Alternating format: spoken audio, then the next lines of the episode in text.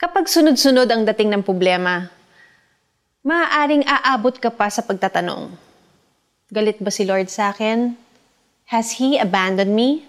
Nobody would blame Joseph kung maisip niya ito after becoming a slave at makulong kahit wala siyang kasalanan.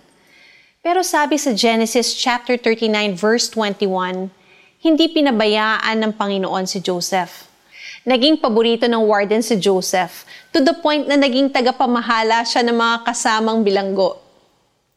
Napansin ni Joseph na may dalawa siyang kasamahang bilanggo na hindi mapakali.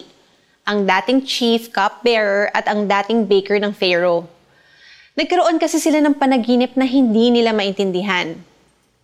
In difficult times, you might feel the nudge to help someone. Pero magdadalawang isip ka kasi hindi mo na nga matulungan ang sarili mo na makawala sa problema, tutulong ka pa sa iba madaling isipin that you have nothing to give. Hindi ito nangyari kay Joseph dahil ramdam niyang kasama niya ang Panginoon. Binigyan siya ng Diyos ng gift of interpreting dreams. He was able to comfort the baker ng ibigay niya ang unpleasant interpretation sa panaginip nito at naitawid niya sa chief cupbearer ang good news na makakalaya ito.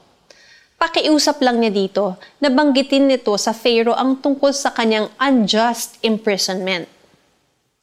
Dalawang taon ang lumipas na magkaroon ng masamang panaginip si Pharaoh.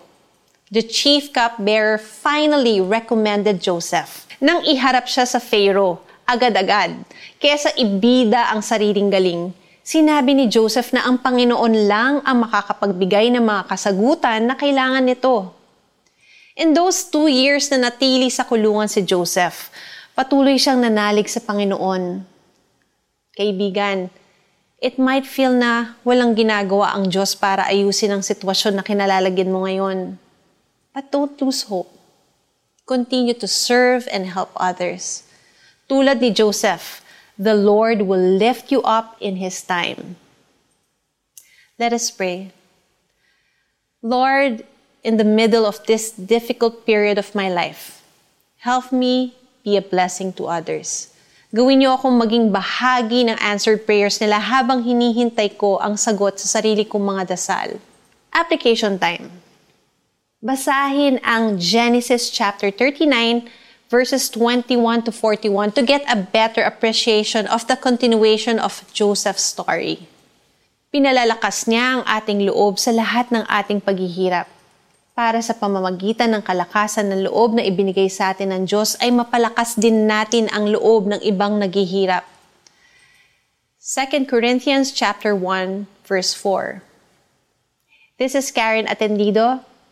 Remember that we should always be a blessing to others.